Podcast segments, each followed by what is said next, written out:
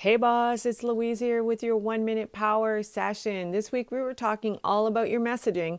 Now, today we're going to talk about how you always circle back to your program program, okay? When you're talking about your product or your program, whether you're on a webinar answering questions, or if you're on a call with a potential client, or if you're doing a podcast interview, you should always bring it back to your product. So answer the question, and then how does it tie into your program?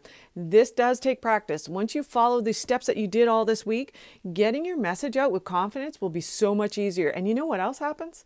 You actually get excited talk about your product. And with excitement comes their excitement. I would see this all the time with my sales reps, the ones who actually really believed in the product and also had their verbiage down and that was memorable and portable were the most successful. Now, transformation happens in circles. Let's meet in the middle of one. Link in the show notes. Now, if you like the tips I give and think others would, please share Girl Boss Coaches. It's a wrap. Bye for now.